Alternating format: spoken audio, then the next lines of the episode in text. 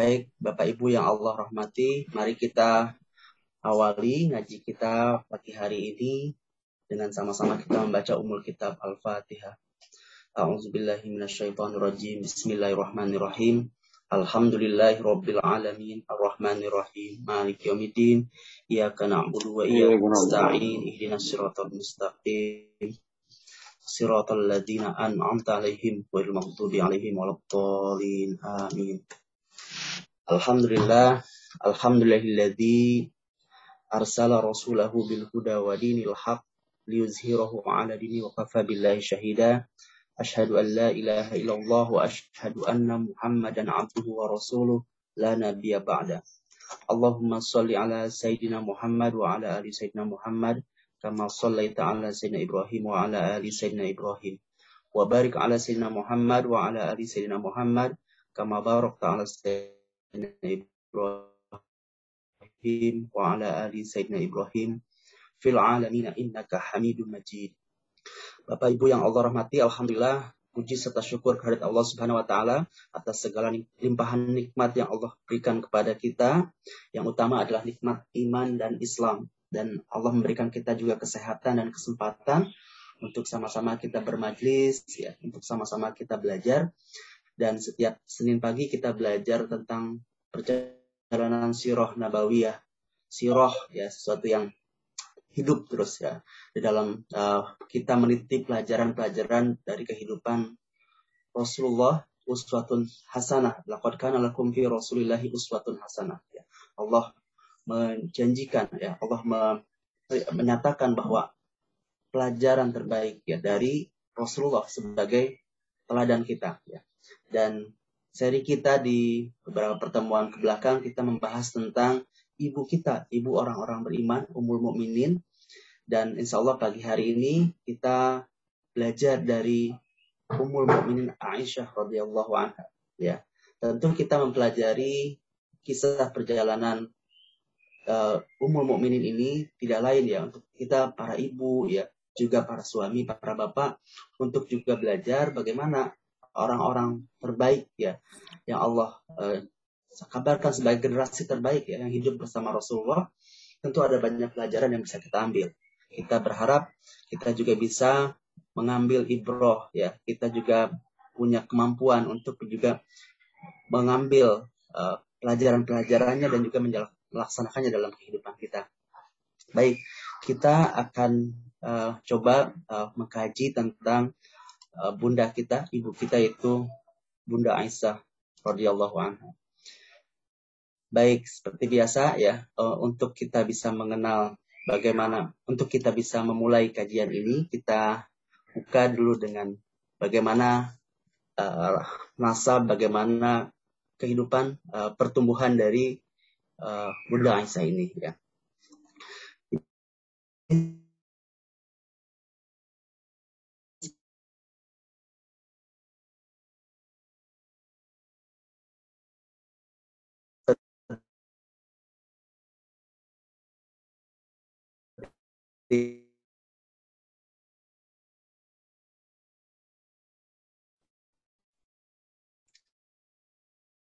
Ini kalau kita lihat ya sebelumnya dan ini mungkin saya tampilkan lagi supaya kita teringat terus ya bagaimana nasab Rasulullah yang mulia ya uh, Rasulullah Muhammad bin Abdullah bin Abdul Muthalib bin Amr atau bin Hashim bin Abdul Abdul Manaf atau bin Al-Mukiroh bin Kusoi bin Kilab bin Murrah. Itu dari jalur ayah.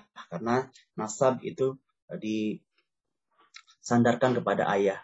Kalau dari jalur ibu ya ada ibu Aminah ya Muhammad putri putra dari Aminah ya kemudian bin Baroh kemudian dari jalur uh, ibu ya Aminah binti Wahab ya. ini kakeknya berarti ini Baroh adalah uh, neneknya kemudian uh, nenek Rasulullah dari jalur ayah adalah Fatimah. Ya. Jadi Fatimah menikah dengan uh, dengan Abdul Muthalib.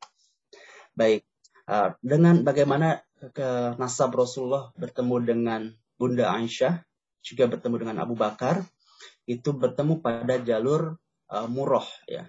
di mana Rasulullah itu ada di uh, keluarga Bani Hashim ya. Sedangkan Abu Bakar itu dikenal dengan kabilah Tim atau Taimi ya At-Taim At-Taimi ya. Jadi kalau penyebutan klan itu disebut dengan uh, Abu Bakar At-Taimi gitu ya. At-Taimi ya. Nah, ini uh, keluarga dari Abu Bakar. Aisyah di dalamnya karena yang akan kita bahas adalah uh, Bunda Aisyah sebagai uh, Ummul Mukminin ya. Istri dari Rasulullah SAW, ibu kita sebagai ibu orang-orang beriman. Baik, uh, nasabnya Aisyah adalah Aisyah binti Abu Bakar. Nama Abu Bakar itu adalah Abdullah ya. Uh, mengapa dikatakan Abu Bakar? Menurut riwayat disebutkan bahwa beliau adalah orang-orang yang orang yang ter, uh, terdepan, ya orang yang bersegera ya, menyambut kebaikan. Ada juga mengatakan uh, Abu Bakar itu uh, bapak yang memiliki anak perawan, ya karena istri Rasulullah yang perawan satu-satunya adalah Aisyah. Nama uh, Abu Bakar dikenal dengan Abdullah dalam uh, kitab sirah juga kita uh, mendapati namanya adalah Atik ya. Itu panggilan ya.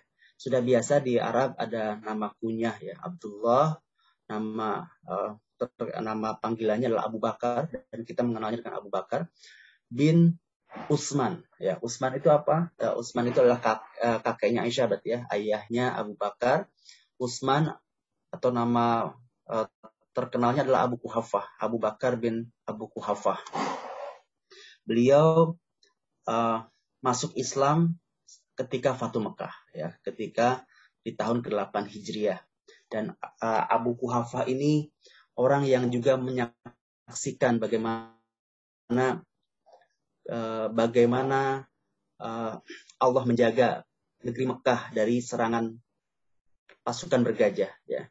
Uh, karena dia hidup dan menyaksikan peristiwa itu gitu ya kemudian tersambung kepada Taimi, Atimi, ya, Muhammad, uh, Abu Bakar At-Taimi, Bani Taim, ya. Bani Taim ini orang-orang dari Bani Taim ini terkenal dengan uh, bagaimana kemuliaannya, ya. Termasuk juga Abu Bakar di antara orang-orang Quraisy adalah orang yang paling mengenal tentang nasab dan kemul uh, nasab dan hasab Quraisy. Baik, Tadi saya sebutkan bahwa Aisyah ini tumbuh dalam keluarga penuh kemuliaan. Tentunya suaminya adalah Rasulullah, ya, uh, manusia terbaik di muka bumi. Kemudian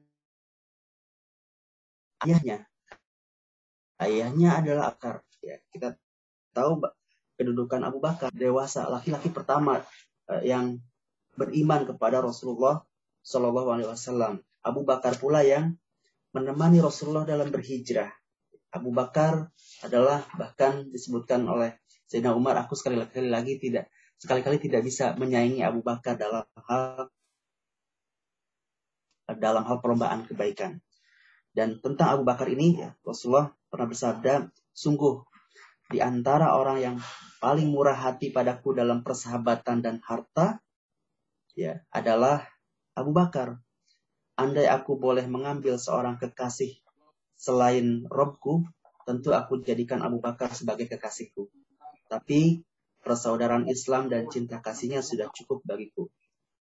Dan uh, ketika uh, di Madinah ya, uh, semua pintu yang mengarah ke masjid itu harus ditutup ya ketika dan kecuali pintu Abu Bakar. Itu di, seperti diriwayatkan oleh riwayat uh, Imam Bukhari. Kemudian dalam riwayat lain Rasulullah uh, bersabda, umatku yang paling sayang terhadap umatku adalah Abu Bakar. Yang paling tegas dalam perintah adalah Umar, yang paling pemalu adalah Utsman dan yang paling mengetahui hukum adalah Ali. Ini tentang keutamaan Abu Bakar tentunya sudah sangat uh, sangat paham di kita ya. Uh, beliau juga mengungkapkan tentang bagaimana kedudukan Abu Bakar gitu ya. Bagaimana Rasulullah ingin menjadikan sebagai khalil ya, uh, teman setia dari Rasulullah Shallallahu Alaihi Wasallam. Baik, uh, kisah tentang Abu Bakar dan putra putrinya ini adalah kisah tentang penuh perjuangan. Karena hijrah Rasulullah ke Madinah ini core uh, core timnya ya, atau suksesornya adalah di antaranya adalah keluarga Abu Bakar. Nah, tentang uh, bagaimana Abu Bakar dan putra putrinya. Jadi sebelum sebelum masa Islam, Abu Bakar punya istri yang pertama adalah Kutailah binti Abdul Uzza. Dari Kutailah ini lahir uh, putra dan putri Abu Bakar yaitu Abdullah dan Asma. Ya. Abdullah bin Abu Bakar dan Asma binti Abu Bakar. Nah, Asma ini kelak nanti akan menikah dengan sah sahabat mulia yaitu Zubair bin Awam. Dan kelak nanti akan uh, punya anak. Anak pertama yang lahir di Madinah bernama Abdullah. Ya, Abdullah bin Zubair. Abdullah bin Zubair yang uh, pertama lahir di Madinah ya. Jadi karena Asma itu dalam prosesi uh, proses hijrah ya. Beliau berjasa dalam memberikan logistik ya. Jadi logistik uh, makanan Rasulullah selama di goa ya di goa goa sur itu disuplai oleh Asma yang sedang sedang hamil ya, hamil besar ya. Dan saya pernah ke Gua Sur perjalanannya ini cukup uh, wah enggak cukup panjang dan dan dan terjal gitu ya. Dan itu dilalui oleh Asma. Maka Asma ini juga digelari sebagai Zatun Niti Zatun ya.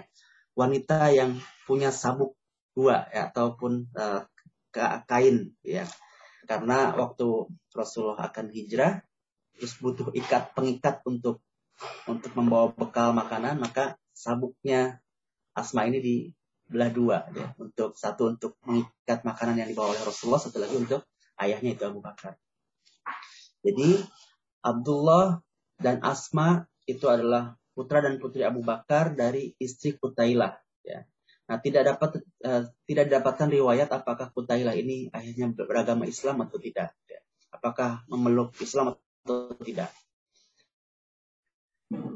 Pernikahan ini terjadi sebelum Islam ya di uh, sebelum kenabian. Yang kedua, Umuruman atau nama lainnya disebut dengan Zainab. Umuruman ini adalah uh, sahabiah, ibu ibu dari uh, ibu dari Aisyah dan Abdurrahman.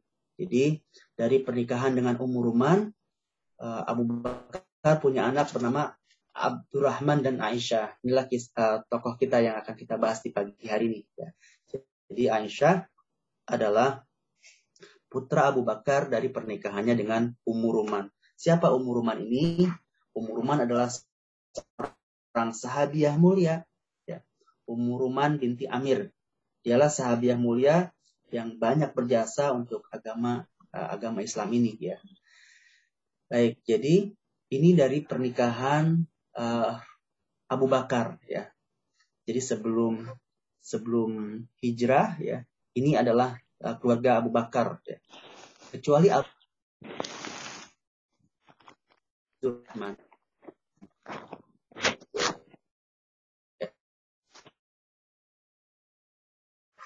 uh, Abdullah nanti uh, mengumpulkan informasi dan menyampaikannya kepada Rasulullah dan Abu Bakar tentang bagaimana konstelasi di Mekah dan, dan uh, kondisi di Mekah sebelum ketika orang-orang di Mekah sedang uh, mencari Rasulullah ya uh, karena Rasulullah harus bersembunyi dulu tiga malam di Gua Sur ketika hijrah.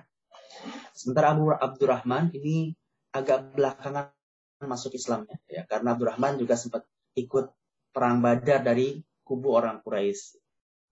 Nah, istri Abu Bakar yang lain ya uh, riwayat menyebutkan istrinya adalah Habibah binti Kharijah binti Zaid bin Abu Zuhair ini dari orang Ansor. Ini bagian dari cara Rasulullah juga mempersaudarakan antara antara muhajirin dan ansor ya. Ada yang dipersaudarakan dalam Islam termasuk juga uh, menikah ya. Pernikahan melalui pernikahan ini ya, dipersaudarakan. Jadi Abu Bakar sebagai seorang muhajirin kemudian menikah dengan putri dari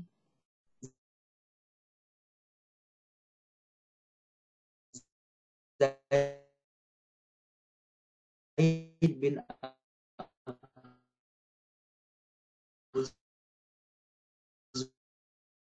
Zuhair, tokoh dari sebuah persaudaraan ya, antara Abu Bakar dengan Harijah, Harizah bin, bin Zaid ya, bin Abu Abu Zuhair. Juga Abu Bakar uh, menikahi uh, Asma binti Umais, yaitu uh, janda dari Ja'far bin Abu Talib. Ini uh, setelah tahun ketujuh ya, karena Abu Talib uh, uh,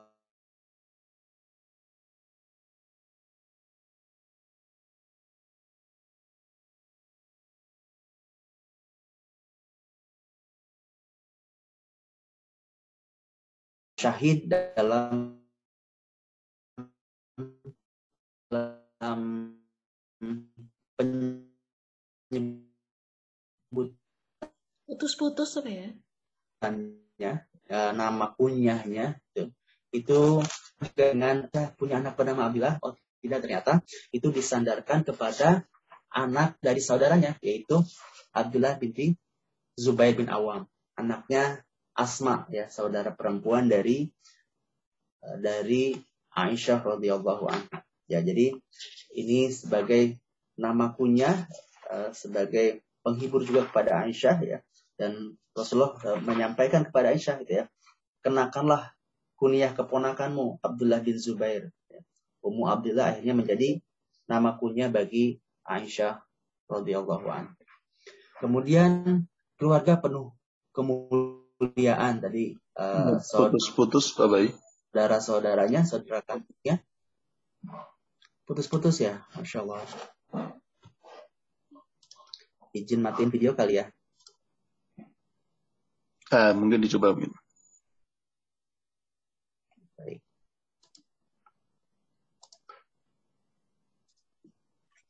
Baik, semoga lebih baik. Baik, uh, Aisyah tumbuh dalam keluarga penuh kemuliaan. Saudaranya Abdullah Asma adalah pejuang yang uh, bersama dengan ayahnya menjadi tim sukses ya dalam proses hijrah Rasulullah ke Madinah. Juga dari sisi ayah ya ini adalah uh, sahabat terdekat dari Rasulullah. Dari sisi ibu, ibunya yaitu Ummu Ruman adalah sahabiah ya, yang berjuang bersama Rasulullah Rasulullah. Juga dari Karwah, ini saudari-saudarinya Abu Bakar, juga adalah sahabiah, orang-orang yang kemudian memeluk Islam, ya generasi awal yang memeluk Islam. Jadi memang ini keluarga keluarga penuh keberkahan, keluarga yang uh, membersamai Rasulullah dalam perjuangan dakwah Islam di fase awal. Ini uh, tentang Aisyah tumbuh dan berkembang dalam keluarga yang penuh kemuliaan. Baik, tentang bagaimana pernikahan Rasulullah dengan Aisyah, tentu kita pernah bahas ketika mem, uh, mengkaji tentang uh, Ummu uh, ya, Ummu uh, Saudah. Maaf. Dengan ketika kita membahas tentang Ummul Mukminin Saudah, ya. bagaimana peran dari uh, seorang perempuan ya yang uh, baga- uh, melihat bagaimana para sahabat Rasulullah sedih setelah sepeninggalnya Bunda Khadijah, tapi kemudian uh, Haulah ya istri dari Utsman bin Maz'un uh, datang menghadap Rasulullah menyampaikan tentang tawaran untuk menikahi uh, wanita yang, mendamp uh, yang mendampingi keluarga Rasulullah. Ya. Baik. Macet ya. Jadi uh, tentang pernikahan Rasulullah dengan Aisyah ini, ya, ini juga dipandu oleh wahyu. Bagaimana Nabi uh, Shallallahu Alaihi Wasallam ya, menikahi Aisyah berdasarkan wahyu dari langit. Nabi uh, memimpikan Aisyah ini selama tiga malam ketika Jibril alaihissalam membawa gambarnya dan berkata kepada beliau, ya, dia istrimu di dunia dan akhirat. Ya, dia istrimu di dunia dan akhirat sungguh sebuah kemuliaan besar bagi ibu kita Aisyah radhiyallahu anha. Ya. Jadi Jibril datang membawa gambarnya pada sepotong sutra hijau kepada Nabi Shallallahu Alaihi Wasallam, lalu berkata, ini adalah istrimu di dunia dan akhirat. Diriwayatkan dari Aisyah yang berkata, Rasulullah bersabda, aku diperlihatkan kepadamu dalam mimpi selama tiga malam. Malaikat Jibril membawa gambarmu dalam sepotong kain sutra. Yang lain, ia kemudian berkata kepada ini istri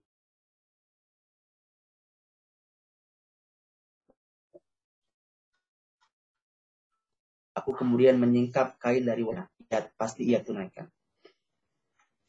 Baik, ini uh,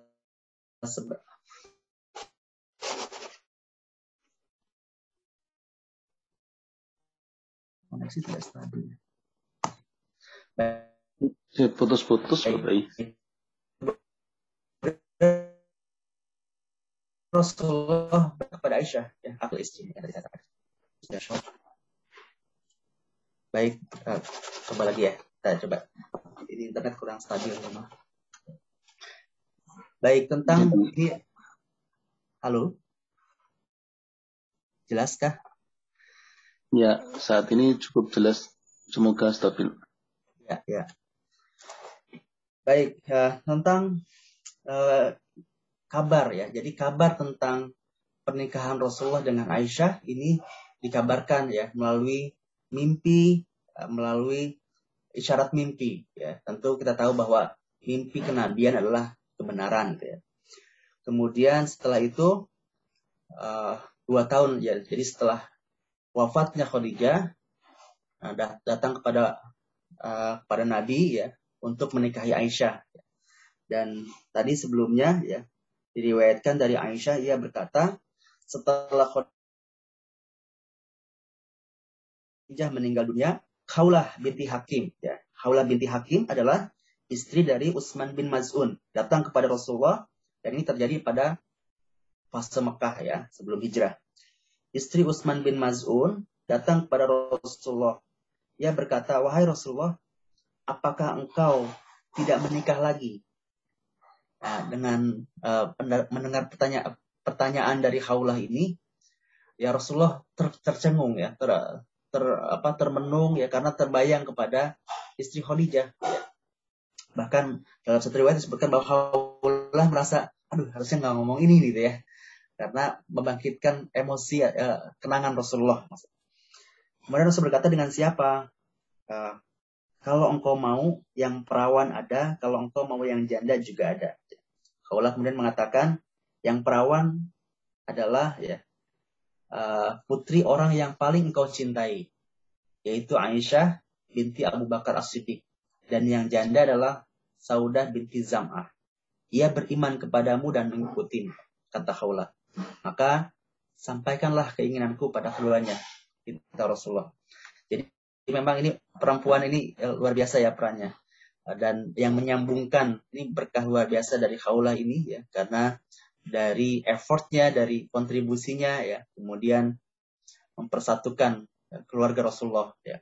Dan memang luar biasa peran, peran perempuan. Kalau kita lihat juga dalam kisahnya pernikahan Rasulullah dengan Khadijah juga ada peran perempuan di situ peran perempuan yaitu Nafisah, ya, Nafisah yang mempersatukan, mem, mem, mensatukan pernikahan Rasulullah dengan Khadijah. Begitu juga dengan Haulah ini. Haulah ini amal jariahnya besar sekali ya, eh, mempersatukan Rasulullah dengan uh, Aisyah, Rasulullah dengan dengan Ummul Mukminin Saudah binti Zam'ah. Tentu berkat izin Allah ya, tapi ada effort, ada kontribusi uh, kemanusiaan di situ. Dan Khawlah menuturkan, ya, aku kemudian menemui Umur Ruman. Siapa Umur Ruman? Yaitu ibunya Aisyah tadi, ya. Uh, Umur Ruman yang punya Aisyah, yang punya anak Aisyah dan Abdurrahman. Lalu aku berkata, wahai Umur Ruman, kebaikan dan keberkahan apa kiranya yang Allah masukkan ke tengah-tengah keluarga kalian? Ini kan uh, mengabarkan kabar baik ya kepada keluarganya Abu Bakar. Ya uh, Umar mengatakan Rasulullah menyuruhku supaya melamar Aisyah untuk beliau. Aku menyetujuinya. Ya kata Umuruman, tapi tunggu sebentar. Abu Bakar sebentar lagi akan datang. Kata Umuruman. Ya ini luar biasa perempuan yang hebat ya. dan bakti kepada suaminya ya. Senang, bahagia mendapat lamaran dari Rasulullah, tapi sekali lagi uh, patuh dan tidak mendahului keputusan suami sebagai pemimpin keluarga. Kemudian uh, ketika Abu Bakar datang ya, lalu Haulah berkata kepada Abu Bakar ya, wahai Abu Bakar, kebaikan dan keberkahan apa kiranya yang Allah masukkan ke tengah-tengah keluarga kalian ya. Rasulullah menyuruhku supaya melamarkan Aisyah untuk beliau. Ya. Tapi kemudian Abu Bakar bergumam, ya, apakah Aisyah pantas untuk uh, beliau, sementara Aisyah adalah putri saudaranya sendiri, ya. karena waktu itu uh, Abu Bakar adalah saudara, ya Rasulullah sudah menganggapnya seperti saudara dan memang sudah terbiasa uh, mengangkat saudara, mengangkat anak, ya karena waktu itu bahkan Rasulullah sendiri uh, mengangkat Zaid bin Harithah dan orang-orang menyandarkannya Zaid bin Muhammad. Ya karena uh, anak angkat kemudian disandarkan kepada bapak angkatnya. Sampai kemudian Islam uh, dat, uh, Islam meluruskannya. Karena kalau itu terjadi bisa kacau nasab kan. Bisa bisa berantakan nasab ya jadi para sahabat juga banyak yang mengangkat saudara ya. Mengangkat anak ya. Mengangkat saudara seperti uh, Salim ya. Salim maula dari Abu Huzaifah itu. Mungkin dalam film-filmnya Umar itu bisa lihat ya adegan bagaimana Salim maulana, maulanya ataupun juga anak angkat atau saudara angkat dari Abu Huzaifah. Rasulullah juga kepada Zaid bin Harisah, juga kepada Abu Bakar, saudara itu ya. Apakah Aisyah pantas untuk beliau sementara dia adalah putri saudaranya. Setelah itu Haulah, Haulah kemudian menyampaikan perkataan Abu Bakar ini kepada Rasulullah ya. Dan uh, Rasulullah mengatakan kepada Haulah ya, kembalilah kepada Abu Bakar dan sampaikan kepadanya, engkau adalah saudaraku ya, dalam Islam, engkau adalah saudara dalam agama ya, dan aku adalah saudaramu dan putrimu layak untukmu ya. Jadi persaudaraan di dalam Islam ya tidak membatasi dalam persaudaraan dalam tidak tidak membatalkan ya. Kemudian Rasulullah menikahi saudaranya dalam Islam ya karena bukan saudara dari dari uh, biologis seperti itu maka kemudian uh, menemui Abu Bakar Abu Bakar kemudian berkata ya uh, untuk Abu Bakar kemudian mengundang Rasulullah ya untuk untuk datang menikahkan uh, beliau dengan putrinya. Saat itu Bunda Aisyah berumur 6 tahun ya. Ini uh, disebutkan dalam hadis riwayat Bukhari ya bahwa Bunda Aisyah ketika menikah dengan Rasulullah berumur enam tahun. Nanti baru berkumpul serumah ber, uh, membina rumah tangga dalam satu rumah itu setelah periode Madinah yaitu kurang lebih berarti sekitar tiga tahun umur sembilan tahun. Dalam riwayat lain disebutkan bahwa ketika uh, Haulah ini menyampaikan lamaran ataupun niat Rasulullah untuk menikahi Aisyah, ada sedikit kekhawatiran, uh, bukan ini ya, eh, nggak uh, bisa langsung jawab karena sebelumnya sempat ada ucapan, semacam ada janji sebelumnya antara Abu Bakar dengan uh, Mut'im bin Adi. Ya, Mut'im bin Adi adalah uh, sosok orang Quraisy juga ya dari keturunan mulia juga. Mutim bin Adi ini sama Abu Bakar sempat berjanji nanti kalau anak muda besar kamu nikahkan ya dengan anakku ya kalau kalau nggak salah kalau kurang lebih seperti itu ya. Nanti kalau udah besar anakmu Aisyah nikahin dengan anakku kata Mutim bin Adi itu. Tapi kemudian ada datang lamaran dari Rasulullah. Tentu ini kan harus punya apa harus clear dulu nih ya harus harus jelas dulu maka kemudian Rasul uh, maka kemudian Abu Bakar menemui Mut'im bin Adi mau menyampaikan maksud maksudnya untuk membatalkan uh, ataupun juga meminta izin atau menjelaskan kembali tentang uh, ucapan sebelumnya. Tapi kemudian ya Gayung bersambut ternyata sebelum Abu Bakar menyampaikan niatnya itu keluarga dari Mutim bin Adi dimulai dari istrinya mengatakan bahwa uh, dulu memang uh, aku menjanjikan uh, anakku untuk menikahimu ya tapi setelah engkau ikut-ikut dengan agamanya Muhammad, aku nggak mau anakku ini ikut-ikutan gitu ya. Uh, maka dari pihak uh, keluarga Mutim bin Adi memutuskan sendiri ya rencana pernikahan tersebut ya. Uh, itu dari istrinya, tapi kemudian Abu Bakar menyampaikan apakah benar demikian uh, uh, Mutim bin Adi ya sebagai kepala keluarganya Mutim bin Adi.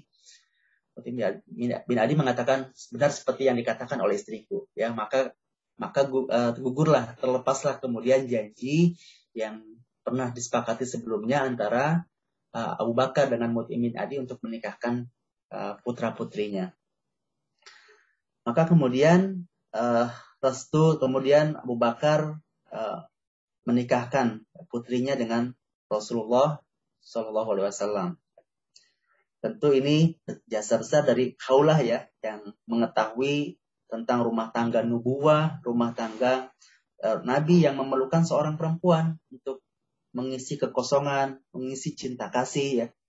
Dan tentu beliau yang lebih berpengalaman ya sudah punya kematangan ya, yang punya pandangan jauh ke depan dan juga seorang muslimah yang beriman gitu ya.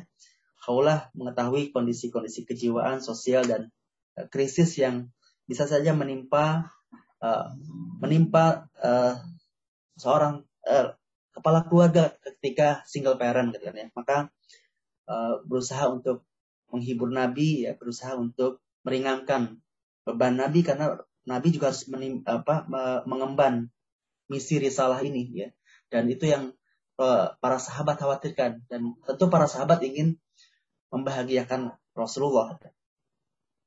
Kemudian dengan uh, penawaran ini ya, Haulah memang tadi uh, mengincar ataupun juga me menyodorkan dua nama tadi kan ada Saudah dan dan Aisyah ya. Nabi menikahi Saudah setelah meninggal Khadijah ya. Kemudian secara bersamaan beliau menikah menikahi Saudah dan Aisyah ya. Beliau uh, tinggal serumah dengan Saudah selama di Mekah. Baru dua atau tiga tahun setelah itu baru berkumpul dengan Aisyah pada bulan Syawal pada tahun pertama Hijriah atau tahun ke-14 kenabian setelah beberapa hari pulang dari perang Badar. Jadi perang Badar itu di bulan Ramadan. Setelah Ramadan kan eh, bulan ini ya, bulan Syawal ya. Maka Rasulullah menikahi uh, Aisyah di bulan Syawal. Dan ini makanya mungkin kalau sekarang juga banyak ya setelah lebaran itu banyak undangan pernikahan walimah. Ini mungkin juga mencontoh bagaimana Rasulullah menikahi Aisyah ya. Dan ini juga sekaligus dalam satu riwayat juga disebutkan bahwa pernikahan ini juga ingin menghapus uh, tahayul ya. Tahayul dari uh, masyarakat yang ada di uh, Arab ketika itu ya. Karena kan sering banget gitu ya. Tahayul kemudian profat itu yang ber, ber, beredar di sana ya. Uh, tidak boleh menikah di bulan Syawal. Tapi kemudian ini diputus ya. Di di dibatalkan apanya dihapus pandangan tersebut ya. Dengan pernikahan Rasulullah dengan Aisyah ini. Maka ini adalah uh, Rasulullah kemudian menikahi uh, Aisyah ya di dua atau tiga tahun sebelum peristiwa hijrah. Nah tentang pernikahan ini ya tentang keluarga Rasulullah ini ya mendengar kabar itu Abu Bakar dan istrinya senang sekali tentunya. Setelah itu Rasulullah berserta dengan Abu Bakar kemudian hijrah uh, ke Madinah ya sebelumnya beberapa sahabat ya sudah berangkat dulu ya.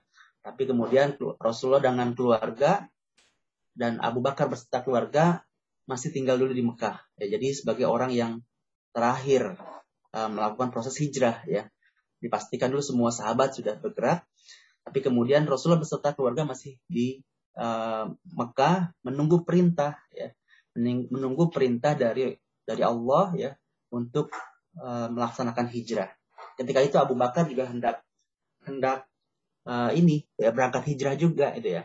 Sempat minta izin kepada Rasulullah kata Rasulullah tenang dulu itu ya.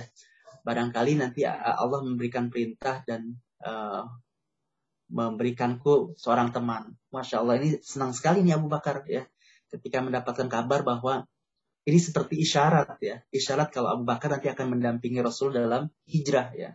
Ini kemudian Abu Bakar segera mempersiapkan ya membeli unta yang terbaik ya dititipkan kepada Uraikid ya Abdullah bin Uraikid ya seorang penunjuk jalan atau seorang pengembala itu ya penunjuk jalan juga untuk memelihara untanya Abu Bakar dan Rasulullah. Sudah disiapkan dulu unta. Dengar kabar itu ya. Ini persiapan persiapan luar biasa dari Abu Bakar.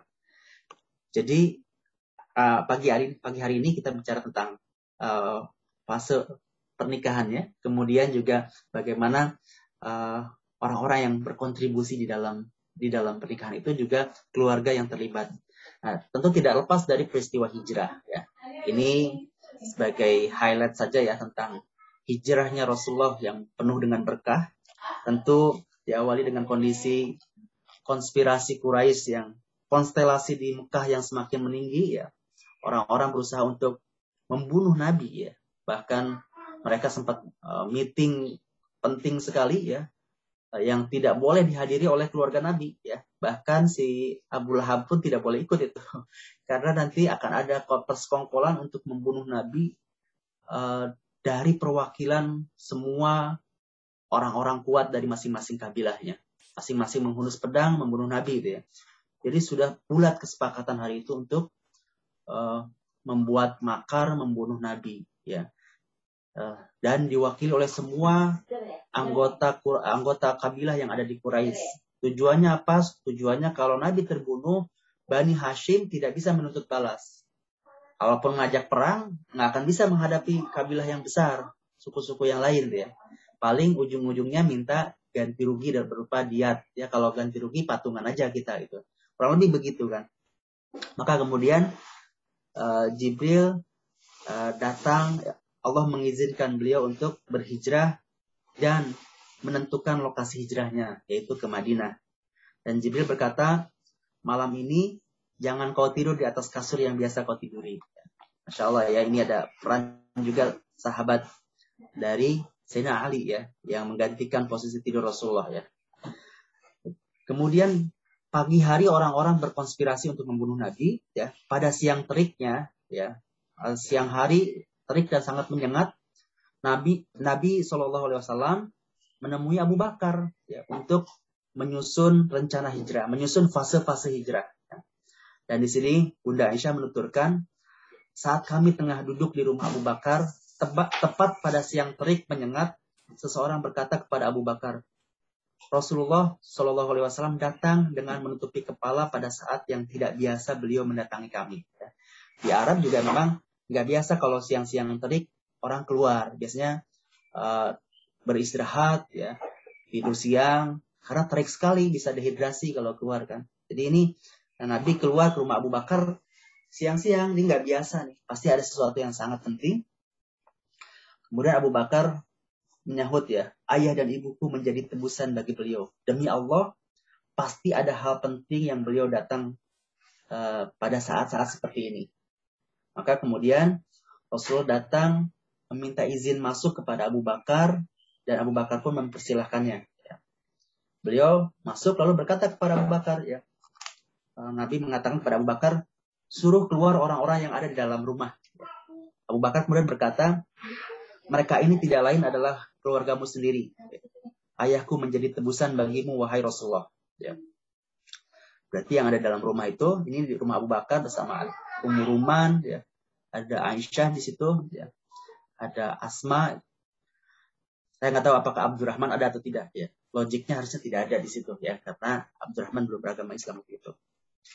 Jadi ketika orang-orang sedang berencana ya untuk membuat kesepakatan menghabisi uh, Rasulullah ketika itu mengeksekusi rencana mereka yang mereka sudah tentukan di Daruna 2.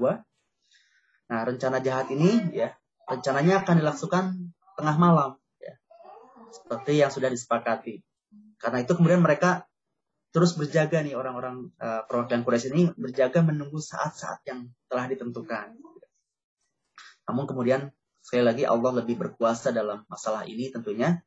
Nah, kemudian ia memberi Allah memberikan pelindungan ya pada Nabi ya dan uh, kemudian orang Quraisy ini akhirnya gagal karena mereka tidak bisa melihat Nabi keluar gitu ya. Uh, mereka bahkan sempat ditaburi pasir ya di kepalanya ketika Nabi keluar. Ya. Jadi bisa disaburkan mata apa penglihatannya ya. Quraisy ini tentu gagal ya, gagal total untuk membunuh Nabi ya. Persiapan yang sudah mereka siapkan ya, segala sesuatunya dengan jeli ya, dengan sangat matang ya. Tapi pada saat-saat kritis inilah kemudian Rasulullah bersabda kepada Ali ya. Tidurlah di tempat tidurku, kenakan selimut berwarna hijau buatan Hadramaut ini, sungguh aku dijamin aman dari gangguan mereka dan engkau juga jangan khawatir ya. Dan Rasulullah biasa tidur di tempat itu ya. Jadi orang-orang mengintai. Rasulullah kemudian keluar rumah melewati pengepungan mereka. Beliau memungut segenggam pasir dan menaburkan ke arah mereka. Ya. Dan ini sekali lagi Allah membuat mereka buta sehingga tidak bisa melihat Nabi. Ketika itu Nabi membaca surat Yasin ayat 9 tuh ya. Uh, semua orang orang-orang Quraisy itu yang lagi mengepung ya kemudian uh, tidak bisa melihat Nabi. Dan mungkin ada pertanyaan kenapa ini orang-orang uh, Quraisy tidak mendobrak saja pintu Nabi gitu ya, malah menunggu terus di luar. Ini ternyata dalam satu uh, sumber saya dapatkan bahwa ini juga salah satu di luar ke, kebusukan, di luar kejahatan orang-orang uh, kafir Quraisy ini, tapi mereka juga punya punya etika ya, punya uh, jiwa satria ya.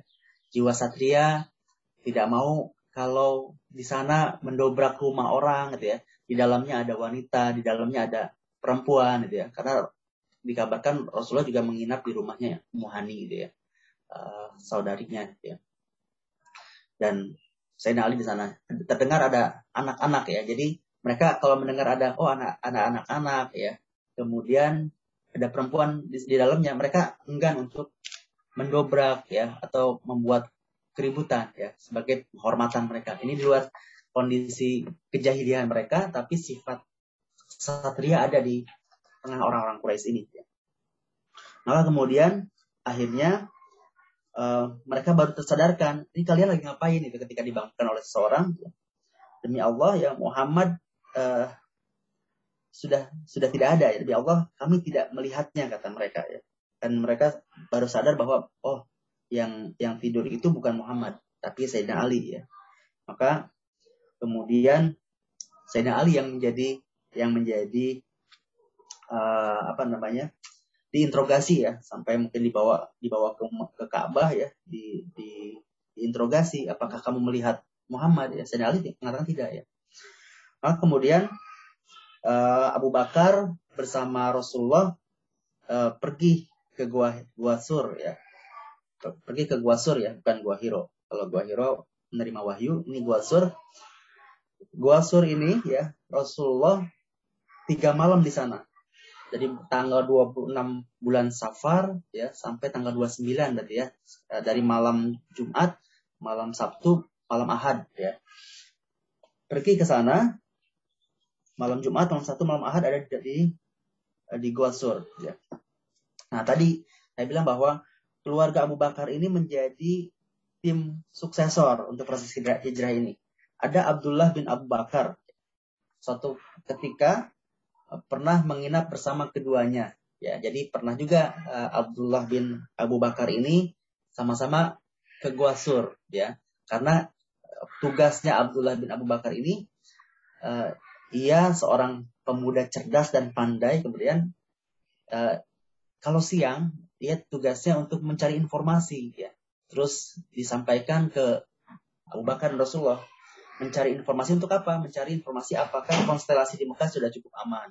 Apakah mereka sedang mencari ke arah mana itu ya? Itu disampaikan oleh Abdullah bin Abu Bakar ya. Jadi kalau malam uh, ke Gua Sur menjelang subuh pulang ke, ke bawah gitu ya. Kemudian pagi-pagi dia ikut dengan hiruk pikuk di Mekah ya mencari tahu informasi kemudian malamnya mengabarkan kepada Rasulullah dan Abu Bakar. Ini pada suatu malam Abdullah mendatangi keduanya secara sembunyi-sembunyi dan menyampaikan informasi-informasi yang terjadi. Abu Bakar juga punya seorang pelayan bernama Amir bin Fuhairoh ya, yang bertugas untuk menggembalakan domba-domba miliknya. Ya. Uh, pada malam hari ia menggembala dekat gua ya di dekat gua sur sehingga mereka bisa minum air susunya. Jadi dari penggembalaan kambing ini uh, Rasulullah dan Abu Bakar bisa meminum airnya ya dari penggembalaan kambing dari Amir bin Fuhairah. Selain itu juga Amir menggiring dombanya mengikuti langkah uh, langkah kakinya Abdullah bin Abu Bakar ya, supaya menghapus jejak langkahnya Abdullah bin Abu Bakar. Kemudian karena nggak bisa mendapatkan informasi apa pun dari Sayyidina Ali, tentunya mereka akhirnya pergi menuju rumah Abu Bakar. Mereka orang-orang Quraisy ini menggedor-gedor pintu rumah. Ya. Di dalamnya ada Asma binti Abu Bakar. Ini putrinya Abu Bakar ya. Dia menemui Asma, ya, menemui uh, mana ayahmu. Uh, pada kepada Asma mereka bertanya, demi Allah aku tidak tahu di mana ayahku berada. Abu Jahal termasuk di dalam ketika itu mengangkat tangan dan menampar pipi Asma hingga antinya terlepas. Kemudian melalui pertemuan singkat ya, mereka memutuskan untuk menggunakan cara untuk bisa menemukan Rasulullah dan Abu Bakar. Ya, jadi di setiap jalur di Mekah ini dicari, ditutup ya, uh, tidak ada ibaratnya jalur untuk bisa bisa lolos lah gitu ya. Bahkan mereka memberikan hadiah, disediakan hadiah 100 ekor unta kalau bisa menemukan ataupun menangkap Muhammad dan Abu Bakar. Dan orang tentu sibuk nih, kasak kusuk semuanya untuk mencari Abu Bakar ya. Dan kemudian uh, diriwayatkan dari Anas dari Abu Bakar, ya, ia menuturkan suatu ketika aku bersembunyi bersama Nabi di dalam gua. Aku mengarahkan pandangan ke atas, ternyata ada kaki-kaki kaum Quraisy. Aku pun berkata, wahai Nabiullah, andai di antara mereka ada yang melihat kakinya, pasti akan melihat kita. Tapi kemudian Nabi menenangkan Abu Bakar, diamlah Abu Bakar, kau pikir kita berdua. Ya, kau pikir kita hanya berdua. Allah yang ketiga di antara kita. Riwayat lain menyebutkan apa pikir, eh, apa apa pendapatmu Abu Bakar ya tentang dua orang sedangkan yang ketiganya adalah Allah. Jadi kemudian uh, setelah intensitas pencarian ini agak menurun ya dan gejolak kaum Quraisy ini juga sudah mulai reda ya dalam mencari Nabi selama tiga hari. Rasulullah dan Abu Bakar kemudian mempersiapkan diri untuk pergi ke Madinah. Ya. Nah, ketika itu Asma binti Abu Bakar datang sambil membawa makanan sebagai bekal keduanya di tengah perjalanan. Saat itu Rasulullah dan Abu Bakar sudah naik ke punggung unta dan Asma hendak mengikatkan bekal makanan. Tapi nggak ada tali nih. Ia nggak punya tali untuk mengikat. Asma akhirnya melepas kain pengikat pinggang dan menyobek menjadi dua bagian.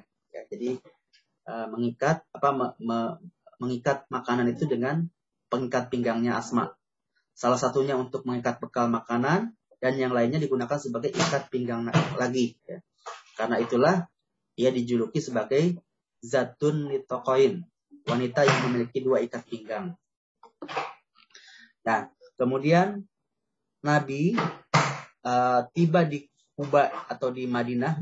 Kuba itu uh, wilayah sebelum masuk ke Madinah ya. Kalau sekarang sekitar 15 menit perjalanan pakai mobil. Rasulullah bersama Abu Bakar berangkat bersama Amir bin Fuhairah ya dan Abdullah bin Uraikid. Jadi ada empat orang nih.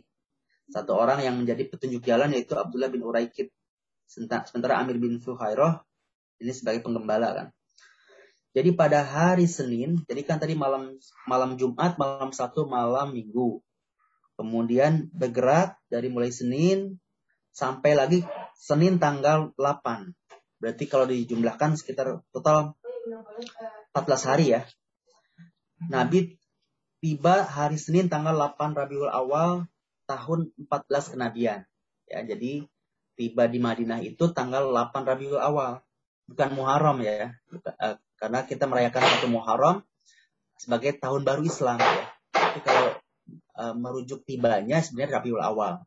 Adapun Muharram tentu ada hikmah sendiri ya menentukan awal tahun Muharram ini tahun pertama dari tahun Hijriah orang baru pulang dari dari berhaji semangat baru ya ini yang ingin di, di, dibangkitkan dengan kalender Hijriah ini.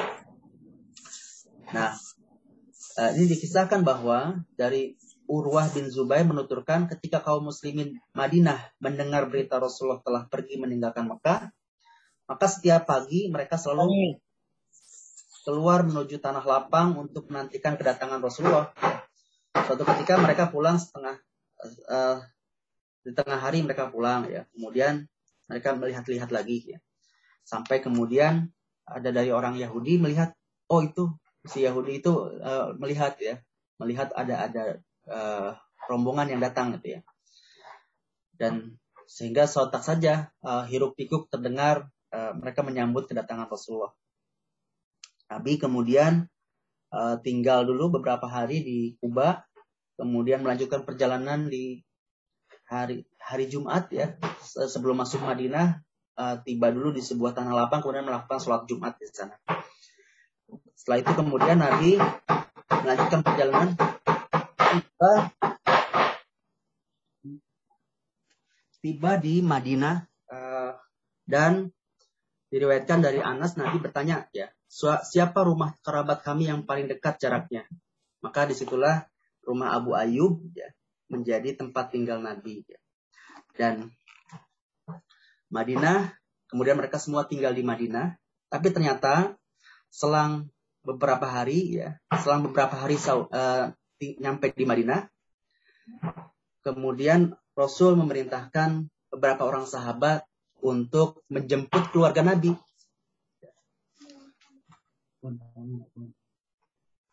Menjemput keluarga Nabi uh, di di Mekah untuk dibawa ke Madinah ya. Uh, selama beberapa hari ya. Kemudian uh, menjemput keluarga Nabi. Siapa saja keluarga Nabi dan keluarga Abu Bakar yang masih ada di Mekah di antaranya adalah putri beliau yaitu Fatimah Ummu Kulsum ya Fatimah dan Ummu Kulsum putri Nabi yang masih di Mekah jadi kenapa perginya Rasul dulu ya kan Tentu kalau keluarganya dulu yang uh, pergi ketika itu, maka orang mungkin dengan mudah akan bisa menyergap Nabi. Ya. Maka keluarga Nabi masih di, di Mekah, Fatimah Ummu Kulsum, ada Usamah bin Zaid ya, putri putranya Zaid bin Harisah ya. Nanti kelak Usamah ini akan menjadi pahlawan pejuang Islam dan juga ada Ummu Aiman. Siapa Ummu Aiman? Ummu Aiman itu adalah pengasuh Rasulullah yang juga merupakan istri dari Usamah bin Zaid. Turut serta dalam rombongan ini adalah Abdullah bin Abu Bakar yang membawa serta keluarga Abu Bakar. Jadi Abdullah bin Abu Bakar masih tinggal di Mekah, kemudian membawa keluarga Abu Bakar termasuk di dalamnya Aisyah, ya, istri Nabi. Sementara itu putri Nabi yaitu Zainab, Zainab tetap bertahan bersama suaminya. Ini pernah kita bahas ya. Zainab binti Rasulullah. Zainab tetap bertahan bersama suaminya itu Abu As, Abu Al-As di Mekah karena memang tidak memungkinkan uh, Zainab untuk berhijrah ya, karena masih terikat dengan pernikahan dengan uh, suaminya. Ya. Baru nanti pasca peristiwa perang Badar, baru kemudian Zainab uh, di, ke Madinah. Nah dalam hal ini, ketika tiba di, di Madinah, Aisyah menuturkan, saat Rasulullah tiba di Madinah, Abu Bakar sakit, Bilal juga sakit. Ya, Aisyah menjenguk keduanya lalu bertanya, ayah, ya, bagaimana kondisi ayah gitu ya eh, bagaimana kondisi Bilal gitu ya terus ya, dan ketika itu memang mungkin rasa sakit apa sakit karena karena rindu tanah air gitu ya kemudian juga kondisi Madinah memang yang kurang kurang bersahabat dari sisi iklim ya Aisyah menuturkan selanjutnya aku menemui Rasulullah dan menyampaikan hal itu terhadap kepada Rasulullah ya beliau kemudian berdoa nah inilah doa Nabi untuk negeri Madinah, untuk kota Madinah. Ya Allah, buatlah kami mencintai Madinah seperti cinta kami kepada Mekah. Atau bahkan lebih. Ya Allah, bersihkanlah Madinah dari wabah penyakit dan berkahilah takaran dan mudnya. Pindahkanlah wabah demamnya ke Juhfah. Ini doa Nabi ya. Uh, karena melihat para sahabat itu uh, kangen tanah air ya. Ya pasti orang yang nggak kangen gitu ya, meninggalkan rumah kampung halaman harus mengungsi ke tempat pengungsian di Madinah gitu ya. Maka kemudian doa, doa, doa Nabi ya agar orang cinta kepada Madinah. Masya Allah, jadi berkahnya doa Nabi kita bisa rasakan saat ini ya. Kita akan merasakan kenikmatan tinggal di Madinah, ya, keteraturan di Madinah, ya. Juga uh, tentang bersihkanlah Madinah dari wabah penyakit. karena memang terkenal dengan wabah Madinah ya wabah Yasrib ya, penyakit Yasrib gitu karena orang-orang um, beranggapan bahwa Yasrib itu tanah yang yang yang iklimnya nggak sehat ya. bahkan ini terbukti juga ketika uh, ayahnya Nabi juga meninggal di Madinah ya jadi buat orang-orang Mekah Madinah itu uh, tanah yang kurang sehat gitu ya makanya ini bukan salah satu op opsi untuk hijrah ke Madinah. Tapi sekali lagi, mungkin kita memandang tidak baik, tapi ternyata Allah memberikan rahasianya di situ. Ya. Justru uh, cahaya Islam bersinar di Madinah. Ya. Maka kemudian Nabi juga mendoakan ya agar dibersihkan Madinah dari wabah penyakit. Ya. Uh, kemudian juga yang membuat orang uh, ini ya dari sisi dari sisi ekonomi ya ternyata takarannya orang Madinah dengan Mekah itu beda. Karena kan belum pakai sistem ini ya, sistem MKS ya, meter kilo second ya. Masih pakai mood dan takaran tangan gitu ya. Berkahilah takaran dan moodnya. Nabi mendoakan ya, mungkin tidak sebanyak takaran di Mekah tapi keberkahannya. Maka keberkahan uh, untuk transaksi di Madinah, transaksi uh, keberkahan perekonomian Madinah ini bagian dari berkahnya doa Nabi dan pindahkanlah wabah demamnya ke Jufah ya. Jufah itu sebuah padang padang pasir ya saat ini. Maka setelah itu kemudian lengkaplah kebahagiaan setelah karena setelah di Madinah maka Aisyah bersama Rasulullah satu rumah ya. Jadi Aisyah e, bersama Rasulullah itu satu rumahnya ketika di Madinah. Tadi disebutkan e, resepsinya ada di bulan Syawal tahun ke-1 Hijriah berarti ya. Maka Nabi kemudian diriwayatkan dari Aisyah, ia berkata, Nabi menikahiku saat aku berusia enam tahun, kami tiba di Madinah dan singgah di tengah-tengah Bani Haris bin Kajraj. Aku jatuh sakit hingga rambutku rontok. Setelah sembuh, rambutku tumbuh dengan lebat. Ibuku, yaitu Ummu Ruman, datang. Saat itu aku berada dalam ayunan bersama teman-temanku. Insya Allah masih ini ya, masih bermain. Ibuku memanggilku, aku pun datang menemuinya. Aku tidak tahu apa yang ibuku inginkan. Ia langsung menggandeng tang tanganku hingga menempatkanku tepat di depan pintu rumah. Ya. Saat tiba, aku bernafas terengah-engah, namun setelah itu aku bernafas dengan tenang. Setelah itu, ibu mengambil air lalu ia usapkan ke wajah dan rambutku. Lalu membawaku masuk ke dalam rumah. Rupanya sejumlah wanita ansor ada di dalam rumah mereka berkata, semoga mendapat kebaikan dan berkah, semoga mendapat nasib terbaik. Ya. Maka ibuku kemudian menyerah, menyerahkanku kepada mereka, kemudian didandanin sama wanita-wanita ansor. Kemudian menyerahkan diriku kepada Rasulullah, ya, kepada beliau. Saat itu aku berumur 9 tahun. Ya. Ini sekelumit tentang uh, pernikahan dan uh, sekilas tadi tentang sinopsis uh, dari hijrah kemudian uh, proses bagaimana Rasulullah uh, bertemu dengan berkumpul dengan Aisyah ya dari mulai pernikahan di usia enam tahun dan resepsi ada di, di uh, umur 9 tahun ketika sudah tiba di Madinah. Baik Bapak Ibu mungkin sampai di sini dulu pertemuan kita untuk membahas tentang uh, Aisyah ini ya. Insya Allah kita akan bahas dalam dua pertemuan ke depan Insya Allah ya untuk uh, bagaimana keutamaan-keutamaan Aisyah, bagaimana Rasulullah bersama Aisyah dalam membangun keluarga. Baik, demikian yang bisa saya sampaikan. Uh, kurang lebihnya mohon maaf kalau ada kekurangan dalam penyampaian. Kalau ada pertanyaan, komentar, ataupun juga uh, melengkapi ya, tanggapan untuk melengkapi kajian pagi hari ini, monggo saya persilakan. Ya, syukur Bapak